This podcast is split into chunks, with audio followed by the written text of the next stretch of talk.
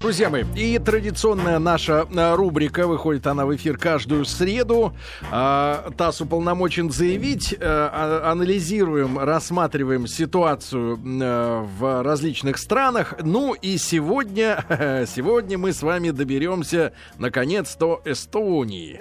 Да, Эстония, в общем-то, романтическое Да, место. Да, и Владимир Анатольевич Оленченко у нас сегодня в гостях. Владимир Анатольевич, доброе утро. Доброе утро. А, старший научный сотрудник Центра европейских исследований. А, Владимир Анатольевич, дальше Очень помогите сложно. мне расшифровать. и- ИММО — это Институт мировой экономики, международных отношений, Российская академия Да, наук. да. И э, э, Эстифапари, к- как называют эстонцы. Да, Эстонская свою. республика, Бавария. Я знаю по-эстонски только одну фразу, которая, впрочем, не облегчает мое пребывание на прекрасной эстонской земле, гостеприимной, очень, э, э, скажем, кулинарно одаренной, Вкусная, честно да, говоря, хорошее пиво, прекрасный Ивана Таллин, все хорошо, хороший шоколад. Чеснок. Да, Не и э, забывайте. я знаю только одно. Неплохо Ма эй оска эстикельт, надо говорить эстонцам. Я не говорю по-эстонски. Вот, единственное, да. И, и, э, Владимир Анатольевич, можно мы начнем, эм, так скажем, с вот до, э, может быть, э, до э, времен Российской империи, да, потому что как раз сегодня мы тут отмечали э, с утра в нашей исторической рубрике дату 1600 год, когда поляки объявили свое, э, свои претензии на Эстляндию, а шведы очень сильно возмутились. И вот эта ситуация, когда поляки со шведами, ну, они и сейчас продолжают э, хозяйничать, да, и вот сколько лет уже, сколько столетий, и, и вот э, на Украине они активно себя ведут, и в Прибалтике. А, вот, в принципе, эта территория, эта, эта, эта земля, она э, когда-нибудь существовала независимо? Или вот у них уже многовековая привычка под кем-то сидеть? Вы знаете, э, сказал бы, как, ответил на ваш вопрос так. То есть, если рассматривать с точки зрения и исторического ра- расселения, то э, финно-угорская группа, она э, пришла из Сибири и расселилась, ну, скажем так, фрагментарно. Если брать нашу территорию, российскую территорию, у нас э, финно-угорскую группу представляет Мордва, Да. то есть Мордовская ССР и Карелы. Значит, э, на эту тему не примену рассказать небольшой анекдот. Значит, э, рассказал мне его венгер, который относится также к этой группе. Э, на вопрос, почему, скажем, э, большая часть финно-угорской группы, то есть финны и эстонцы, оказались на севере, а венгры вдруг оказались в центре Европы. Он такой анекдот рассказал. Говорит, когда э, финно-угорские племена вошли на территорию Европы, то стоял указатель направо Хельсинки, а налево в никуда. Поскольку, говорит, мы, у нас большая масса людей была неграмотная, и мы пошли прямо, не прочитали. То есть так достаточно самокритично, но что хочу сказать, э, что э, эстонцы и э, финны расселились там первыми, до них не было. Равно как и мы, мы пришли, я имею в виду россияне, на эту территорию, когда здесь был ледник. То есть, что привело и зачем расселились, трудно сказать. Но дождались своего часа, ледник сошел. Вот, и земля оказалась действительно эстонской. Ну, действительно, кто ездил по Карельскому перешейку, видит э, ну, зем- землю, да, испещренную валунами круглыми, которые когда-то катились как раз ледником, да, вот остатки этого. Да, вы правы. То есть свидетельств достаточно много в природе, и природа такая, ну, она, без сказал бы, где-то дикая, что ли. Ее чувствуешь так, как вот чувствуешь стихию, когда, скажем, океан бушует, когда, скажем, э, из какие-то северные сияния. То есть это э, там... Неконтролируемая. Да, вот именно, наверное, стихия такая там присутствует. Вот. И э, ж- э, организация у них была примерно такая же, как и у древних славян, то есть племенная э, до того времени, как э, стали, э, ну, где-то примерно конец де- девятый век, то есть э, восьмой век возникновения Священной Римской империи, то есть первое государственное объединение гунов, э, которые объединились. Вот, и у них стали происходить государственные объединения. Ну, я имею в виду у них, это, скажем, эстонцев, э, латышей и э, э, литовцев. Современных. Да, современных, да. Э, Значит, э, на уровень государственности такой вот в нашем понимании вышли только литовцы, так называемое Великое княжество Литовское. Э, Латышам и э, эстонцам на этот уровень не удалось выйти, но отчасти в этом виноваты немцы. Ну, а значит, почему? Потому что э, э, в период э, нач- после дву- э, 1200 сотый год началась эпоха крестовых походов. У нас обычно крестовые походы... Ну, Палестина ассоциируется. Да, да, ассоциируются с Палестиной, с, скажем, вторжением... Иерусалим. На, да, это вторжением в том числе в Византийскую империю и так далее. А была еще одна ветвь, это ветвь северная. То есть э, многие слышали, конечно, Тевтонский орден, э, Ливонский орден. Вот. Так вот, э, история такова, что немецкие вот эти ордена, крестоносцы, они шли по побережью Балтики. Балтики. Ну да, да. То есть первым делом они отрезали вот эту часть, которая ныне северная часть Польши, потом вышли Литва, тоже э, полосу. Калининград, вот вот сюда. Да, и дошли, соответственно, до э, Финского залива.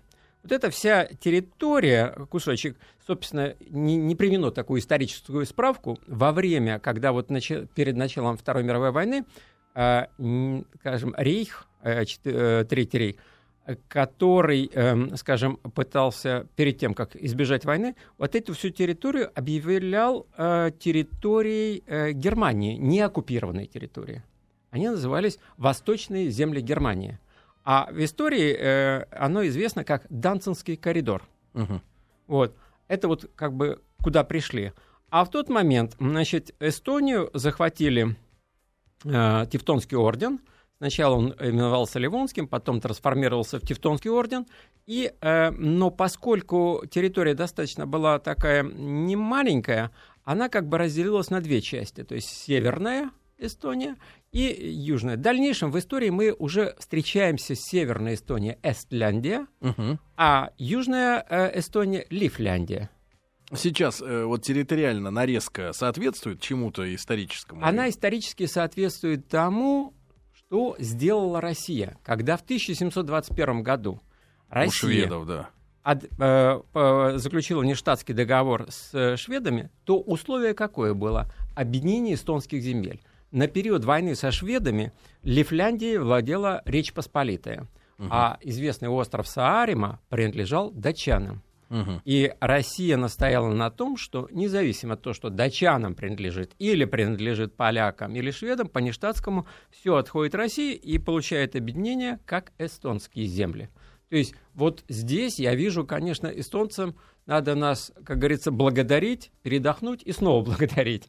Не будь этого нештатского договора, не будь э, воли скажем, России по объединению эстонских земель, я думаю, что могло случиться так, что мы получили бы только шведские земли, и эти шведские земли и характеризовались бы. Владимир вот Анатольевич, а да. вот вся та прекрасная архитектура Таллина, да, за что мы любим старый Таллин, Вана Таллин старый, да, по-эстонски, это город. кем застроено? Вот э, кто подарил э, эстонцам такую прекрасную архитектуру средневековую? Это немцы строили все? Вы знаете, там наслоение. А, там такое очень серьезное наслоение, немножко отвлекусь. Предположим, э, э, второй по, скажем, э, величине, значимости и считающийся культурным центром истории город Тарту, да. это крепость под названием Юрьев, которая была заложена Иваном Грозным. То есть это я вот просто пример приведу, привел вам пример к тому, что там присутствуют многие стили и многие строения. Вот э, Выжгород или старый, старый город, он, конечно, строился не в одночасье и не одним поколением. Там, безусловно, есть немецкая архитектура. Долгое время стояли датчане. Польской я не наблюдал. Угу. Вот. И, соответственно, наш российский стиль. Mm. Не знаю, можем ли его характеризовать. То есть это стиль, который наиболее ярко виден э, в Санкт-Петербурге, хотя мы знаем, Имперский. что его строили итальянцы. Ну да. да. Поэтому, да. как хотите, вот такое. Владимир Ильич, да. А что было с населением вот то, в то время, э, которое Эстония провела под там теми же шведами, да, или под поляками? Вот местные, э, это все в основном крестьянство было, их знать не пускали? Да, вот я сразу... Тут очень интересный вопрос задали. Дело в том, что э, Россия отменила э, крепостное право в Эстонии в 1816 году. Сравните, э, в самой России в 1861. В чем здесь была хитрость или ход какой был? Дело в том, что э, тевтонские ордена, когда захватывали земли, они как бы не для того, чтобы потешить свое самолюбие или водрузить там тевтонский флаг, а земли раздавались э, участникам походов. То есть на момент скажем, э, освобождения, земли все были поделены между немцами, так называемые остзейские немцы. Почему остзейские? Потому что по-немецки э, море Ост, а Зеи, то есть наоборот, Зея море, а Ост восточное, восточными немцами.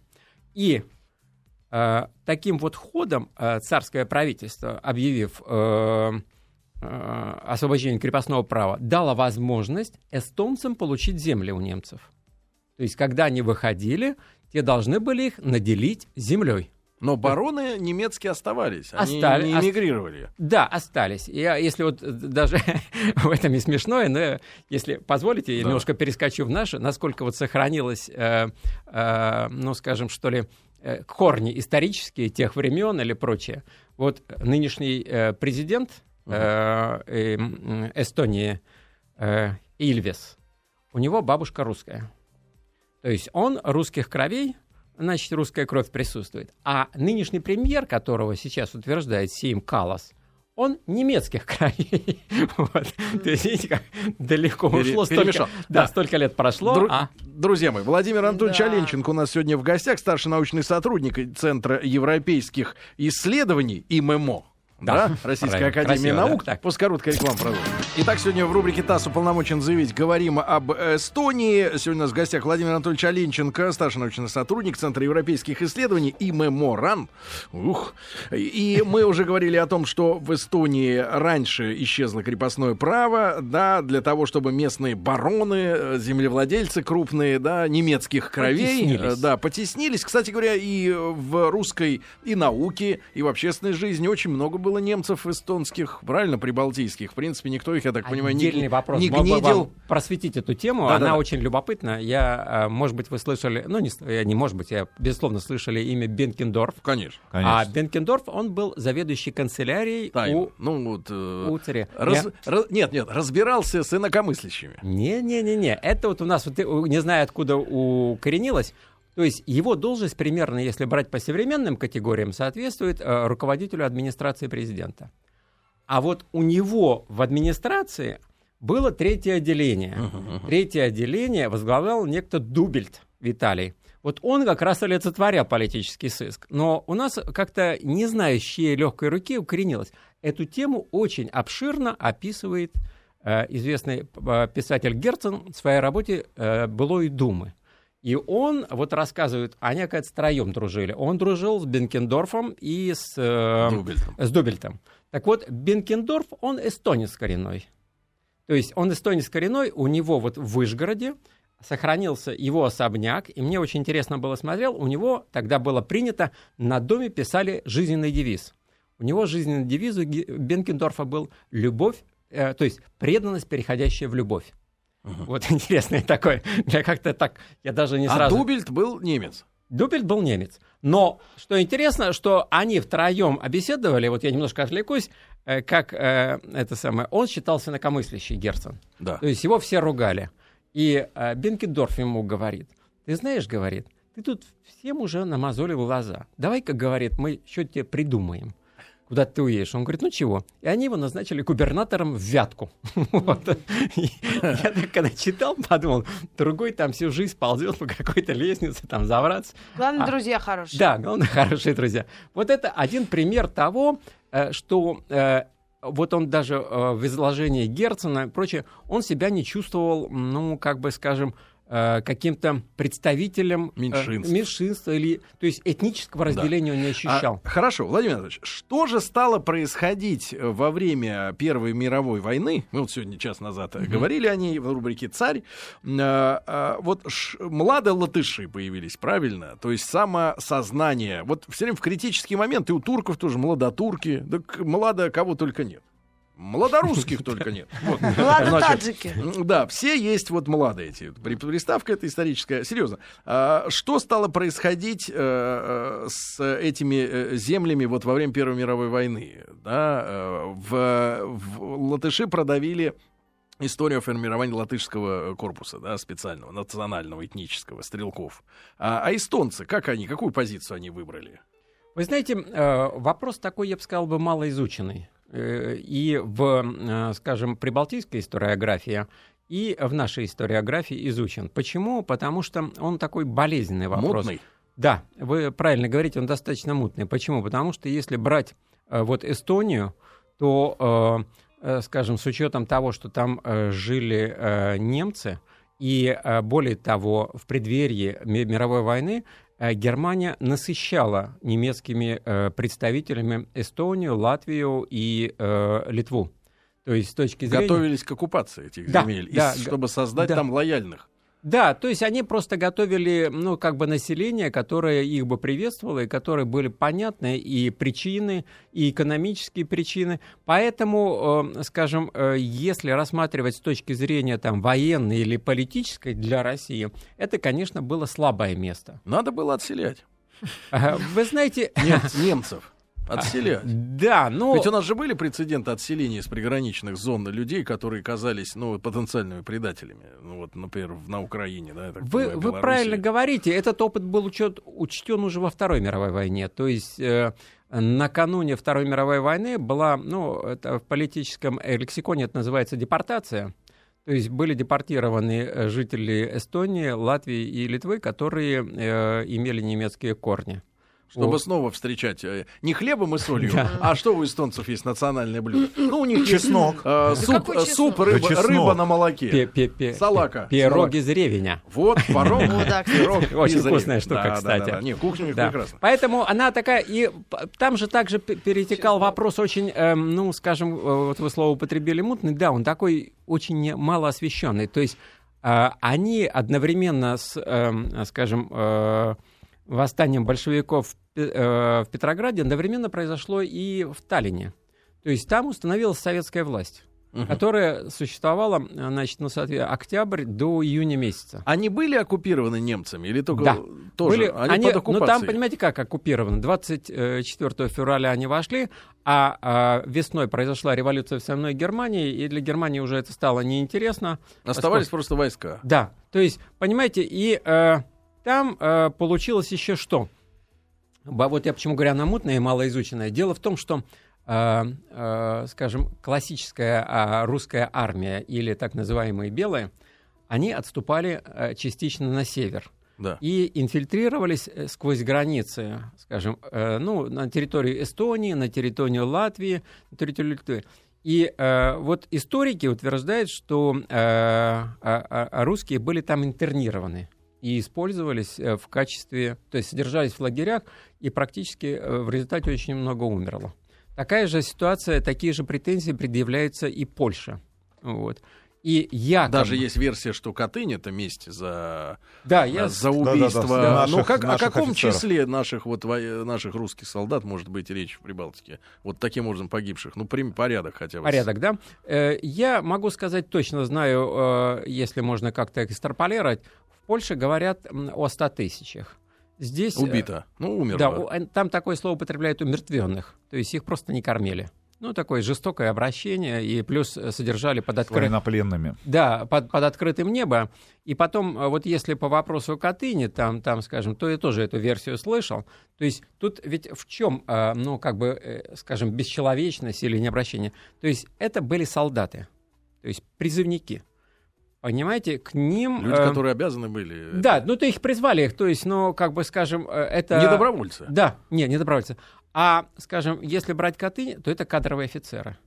То есть он, я так себе понимаю, кадровый офицер, когда дает присягу, он понимает, на что он идет и на А что... все-таки в Эстонии примерно о каком количестве тоже таких же интернированных можно Там говорить? Ну, раз- примерно. Примерно. Говорят, где-то по, около 50-40 тысяч. Человек Да. погибло. Да.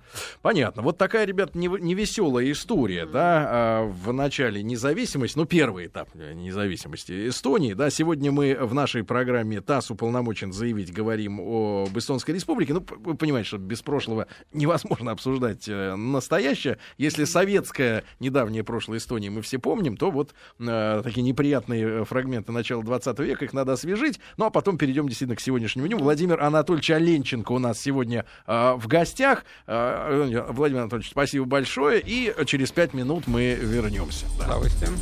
Друзья мои, сегодня в рубрике ТАСС уполномочен заявить, мы говорим об Эстонии. Красивой, очень небольшой стране, да, которая в советское время отличалась, э, ну, скажем так, повышенной культурой. Например, можно было на трассе, а я там э, летом отдыхал в гостях у моего дяди, э, когда был дошкольником еще.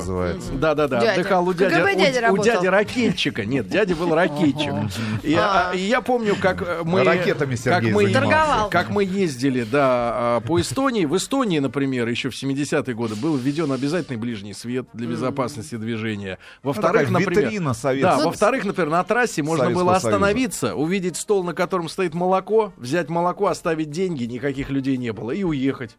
И это было все очень круто. Ну почему так? А, а почему круто. в Воронеже не так? Певческое поле эстонское, да? Ну что значит не На так? Самом потому, деле, потому что тут вы. Вы давно. Вы да, Маргарита, потому что Маргарита, вы. Я вообще никуда давно, из дома не выхожу. Вы давно не были в Хлевно. Да, да. Значит, Про, проезжайте через Хлевное, Воронеж. Нет, то же самое. Стоит да. грибочки, картофель. Можно даже деньги не оставлять. Нет, нет, но лучше оставить, да. Владимир Анатольевич Оленченко у нас потом. сегодня в гостях, старший научный сотрудник. Сегодня есть веб-камеры. Сегодня уже нельзя не оставить. Старший научный сотрудник Центра европейских исследований и МЭМО-РАН. Да, Владимир Анатольевич, итак, э, мутная история э, периода Первой мировой войны, да, когда территория была занята немецкими войсками, потом в Германии произошла революция. Эти, э, кстати говоря, была же попытка, да, их как-то объединить в обмен на земли, да, для того, чтобы помочь Юденичу, были там и авантюристы, вот, и, но все это захлебнулось как-то. Ну, в общем, мутные-мутные истории. Очень. Как у эстонцев сформировалась национальная элита?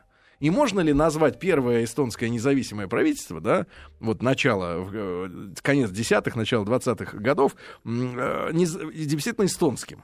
Что за люди там были? Как вот элита у них сформирована была? А, я бы сказал то, что а, ну, не к тому, чтобы выпячивать там а, период пребывания в составе Российской империи, но фактически это совпадает с тем, что там были сформированы корни э, эстонской культуры. Ну, в качестве примера приведу несколько. Вот вы упоминали там про певческое поле и певческие хоры. Так э, они возникли в 860-865 году и по инициативе России. К 860 году относится также э, создание в э, Таллине театра оперы и балета. Значит, и э, э к 1802 году создание университета в Дерптуно, это нынешний Тарту. Дерпт это чье название, если это у нас немецкое. Юрьев? А Ревель? Ревель тоже немецкая. То есть там если... Таллин это эстонская. Да, то есть там же, то, э, э, как этот самый, в, Эсто... в Литве там, э, чтобы обидное что-то сделать Вильно. литовцам, позывают Мемель, это э, Клайпеда, ну и Тоже так немецкое название. Да, все названия немецкие такие. И Там немцы... же была база русских подводных лодок первых. Э, Как раз да, но это. давненько было, скажем. Да, да, да. Да, Владимир Так вот, возвращаясь, да, я хотел что сказать. Да, вы задали вопрос об элите. То есть э, в том же э, Тарту был э, открыт театр э, Вайнемуйне. Значит, он... э, Это вот пе- э, имени эпоса вот этого. да, да, да, э, драматический театр. Я вот хотел бы подчеркнуть, что там в обязательном порядке спектакли шли на эстонском языке. То есть вот это шло формирование культурных основ, которые дали возможность сформироваться людям, которые радеют, скажем, за Эстонию как государство и которые шли уже в политику. То есть и, э, соответственно, вот период э, где-то, скажем, ну, наверное, это было то время, скажем, э, вот начало 20 века, наверное, всеобщее увлечение коммунистическими идеями. ну, И в Государственную Думу же избирались представители, Или- да, да, из Прибалтики. И там же была какая история? В Прибалтика и Кавказ там были сепаратисты, да, вот э, в плане партий. Ну да, там было очень интересно. На эту тему можно... Она длительная такая. Ну да, Например, э, для того, чтобы сбалансировать э, ситуацию, предположим, э, в Грузии и на Кавказе, туда были переселены пять эстонских деревень. Да, да, да, до сих пор. Да, они до сих Садок, пор, да, они... Это вот как раз э, Олимпиада прошла между... В Красной Поляне. Да, Да, да, да, да, там, рядом да, с вот вы правильно говорите, конечно. да. То есть, э, я не знаю, можно по-разному и трактовать, но мне кажется, что вот этот период я бы и если бы э, кто-то занялся, это была благо, благодарная э, работа, то есть восстановить э, так как бы в полном объеме фак, фактуру хотя бы, я уже не говорю о интерпретации. Ну вот, и была увлеченность коммунистическими идеями, ну, естественно, вышел манифест «Призрак бродит по Европе», «Призрак коммунизма», все были увлечены, в том числе и эстонцы. И вот первые, скажем, носители, что ли, были, это носители были коммунистических идей. И там, я вот как начал говорить, там же и произошла uh-huh. революция, а потом там же было учредительное собрание, то есть все развивалось, скажем, по российскому сценарию, по российским моделям. Вот так я сказал бы. То есть тоже учредительное собрание, тоже создание, э, скажем, э, коалиционного правительства, и э, тоже э, попытки, э, скажем, э, где-то повторять. Угу. Вот. А, а, Владимир Анатольевич, вот мы сегодня отмечаем еще одну интересную дату. А в 30, по-моему, четвертом переворот был, Пяц пришел у них к власти. Константин, да? Говорите, да. А вот, а вот это время, э, там, 20-е годы, начало 30-х, э, что из себя представляла страна? Сегодня мы понимаем, это перевалочная база, порт, ну, да, ну вот как ну, бы тран... государство порт. транзитное, да. Э, тогда что это, на чем была экономика у них? Вы знаете, я хотел бы что сказать, что мы зачастую начинаем мерить прошлое сегодняшними реалиями. А в то время были немножко другие реалии. Э, тогда не, разделение труда было немного другое. Эстонцы тогда были э, поставщики сельскохозяйственной продукции, продукция, которая была востребована. А куда? Они поставляли, как ни странно, и в Германию поставляли, э, поставляли во Францию и в Великобританию даже их продукты. Сельхоз? Да, сельхозпродукты. То есть э, в этом плане э, они... Экономически стояли нормально. Да, они себя чувствовали в тех реалиях, и при том разделении труда, и при том уровне жизни, они себя чувствовали достаточно, ну, скажем, уверенно. Поэтому вот этот период такой у них наиболее стабильный, скажем, с 1919 по 1934 год, он э, такой стабильный. И, э, скажем, э, государственные органы, если вы посмотрите, они такие компактные, но э, хорошего управления. Но тут какой момент? Значит, э, вопрос за, за, пошел в том, что они стали, ну, вот такое как бы хорошее благосостояние, оно их демократизировало. То есть они, расслабило. Да, расслабило, они стали вольными, так скажем, появились свои группировки там пророссийские группировки, прогерманские и прочее. А Гер, э, Германия, хотя, так скажем, она еще и не обладала какой-то политической силой, и еще, э, скажем, э, ну, скажем, э, рейх не был так э, силен, тем не менее, они уже задумывались о будущем. И, конечно, их устраивало более компактное правительство, более такое, скажем, управляемое.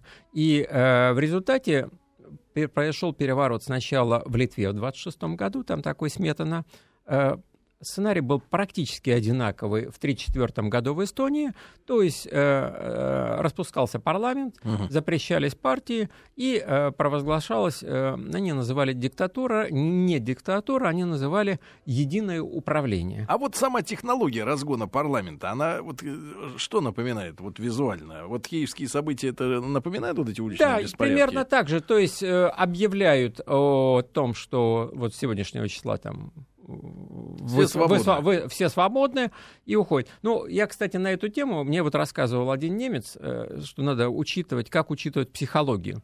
Вот, скажем, захват власти, вы спросили, технологии, интересно. Э, помните, 17 год э, был лозунг «Банки, вокзалы...» Телеграф, Телеграф, мосты. да.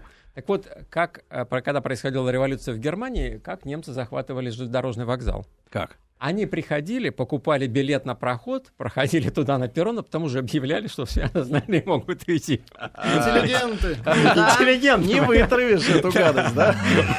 Нет, ну кому из наших... Это глупо. Кому из наших в наших реалиях. Нет, я просто говорю, может быть, в тех временах, это там 17-18 год, может быть... Владимир а Анатольевич, а что изменилось в управлении? Э, это чьи марионетка? Чья марионетка был Пяц? Потому что высказывают версии, что вроде как и наши ему помогали Пятцу.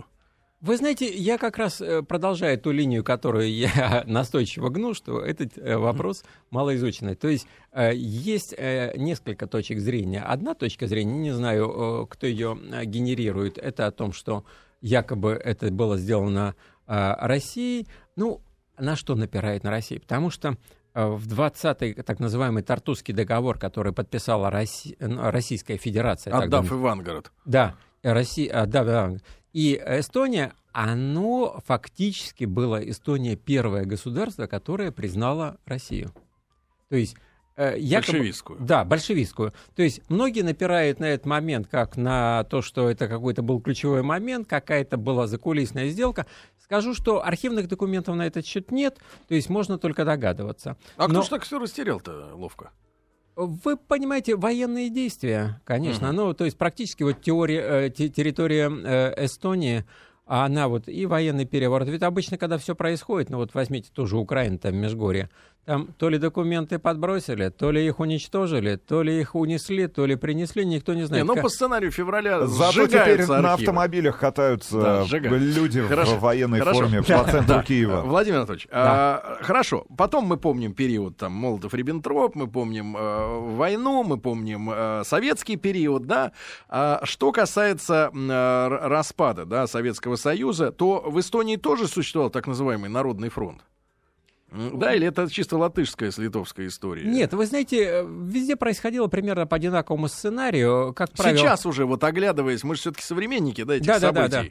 Вы даже в более таком серьезном возрасте уже тогда были. Сегодня, вот оборачиваясь назад, это процессы кем подогревались вот в Прибалтике?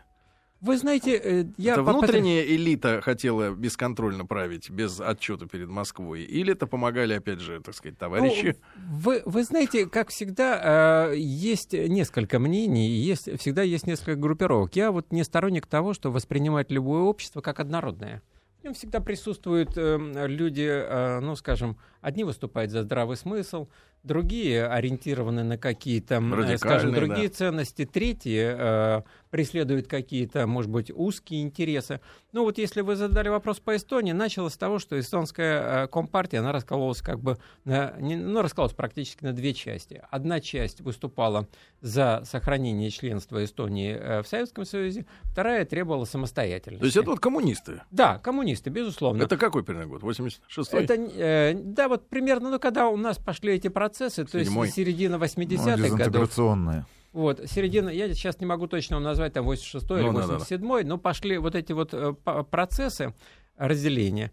И, э, но, к счастью, я не знаю, то есть тут сыграл э, эффект э, национального менталитета, ну, не, не дошло до каких-то э, военных столкновений. Но все-таки они да, спокойные. Да, спокойные может быть. люди. Вот, они спокойные, и вот уже сейчас, в эти времена, скажем, вот в прошлом году мне довелось быть э, в эстонском э, посольстве, там представляли книгу под названием «Путь 91 -го года». И там э, сошлись, приехали эстонцы, как бы вот разных представителей, те, которые были за советскую власть, те, которые были за коммунизм. И меня что вот поразило, что я не заметил между ними какой-то агрессивности такой, знаете, там типа вы выйдете... По-соседски за... как-то да, попилили, вы, да? Типа выйдете за дверь. В парламенте и... у них драк не наблюдалось Нет. за все эти годы. И у них есть еще свое особое чувство юмора такое, мне что поразило. Вот э, разговаривал с автором этой книги, который написал. Он эстонец, известный uh-huh. эстонский журналист. Более того, редактор такой газеты «Экспресс». Uh-huh. Вот. Э, и э, там стал вопрос, как вот кто-то, я не помню, задал вопрос, как все-таки, почему Эстония вышла Э, из состава Советского Союза, он так с юмором сказал, говорит, понимаете, Эстония такая маленькая, видимо, не заметили, как она вышла. вот. То есть это говорит о том, что они люди с юмором и, я бы сказал, а, расположены к диалогу. То есть с ними надо вести диалог, и в этом плане очень э, перспективная интеллигенция. Э, то есть э, творческая интеллигенция, научная интеллигенция. Вот на сейчас, э, предположим, Неужели, вот давайте, Владимир Анатольевич, неужели в Эстонии есть наука? Итак, с Владимиром Анатольевичем Оленченко мы говорим, старшим научным сотрудником Центра европейских исследований ИМЭМО РАН. А, а, Владимир Анатольевич, и, и а, а, мы помним эти процессы, да, вот разделения, распада, помним эту историю с а, серыми паспортами для так называемых неграждан. Мы с вами а, во время рекламы как-то в этом часе обмолвились а, пару слов о том, что вы выделяете сегодня четыре вида русских. русских. Да, вы, да. Что это мере. за виды, с вашей точки зрения? Э, ну, я бы так сказал, это условное, конечно, разделение. Ну, я да. бы их э, разделяю по, скажем, времени э, появления э, в эстонском обществе. Э, сами эстонцы как классифицируют, что вот на момент э, вхождения э, Эстонии в состав Российской империи там исконно проживали где-то около 5% населения, которые относили они к русским. То есть не русскоговорящие, именно русские, так скажем. Это вот, ну, я так скажем, исконные.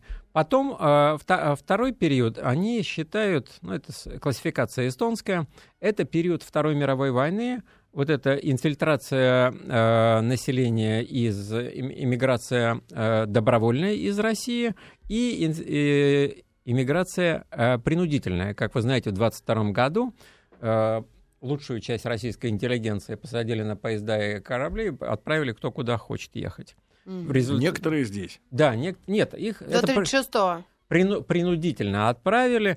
Вот э, часть приехала в Эстонию, часть в Латвию, часть э, в, э, в... За счет этого, вот по эстонским оценкам, это подняло уровень русского населения до 9%. Значит, между ними, между вот этими четырьмя и восьми процентами, был исход старообрядцев из России. Это была достаточно большая масса людей, она э, устремилась э, в страны Прибалтики и в Польшу. До сих пор они существуют. То есть, э, общины, да, такие. Да, такие общины. Но откровенно признать надо, что в своей массе они ассимилировались. Угу. То есть они носят местные имена, они э, с трудом говорят по-русски. То есть их э, причислить к, э, скажем, русскоязычному населению, ну, можно так скажем, если дать волю фантазии. Ну и, наконец, э, те, кто приехал после войны. Да, дело в том, что э, во время, вот вы правильно подметили, э, э, что э, это было как бы витрина. И туда принудительно направляли людей работать, направляли лучших специалистов, направляли из всех республик. Э, Довлатова Сергея отправили. Да, да. Вот, то есть много людей. И э, там образовалась своя, своего рода такая прослойка крупных людей. Это были не просто, э, ну, скажем, э, так, э, может быть, обидное слово, обыватели. Это были специалисты своего дела. То есть мастера. Мастера, там, скажем, э, и э, инженеры, то есть достаточно хорошие подготовленные. То есть вот это вместе все, если суммировать, то на момент э, вот объявления независимости они оценивали в 30%. Угу. Сейчас вот по э, статистике Евростата они дают там 24,7%. А, все-таки об экономике, о сегодняшнем дне, да, а, а, если коротко, Владимир Анатольевич, а, что составляет экономику и какие у них проблемы вот сегодня самые большие? Значит, я так... Или достижения? Хорошо, угу. я вам так объясню. Ну, кроме скайпа. Да. Скажу, проблема в чем заключалась. Вот если вы возьмете данные на момент выхода Эстонии, равно каких прибалтийских стран, из эм, э, состава Советского Союза, то их экономика э, ну, берется показатель такой торговля. Да. То есть их торговля на 95% была завязана на Советский Союз. То есть они торговали со всеми республиками, да, да, да. то есть вся экономика была.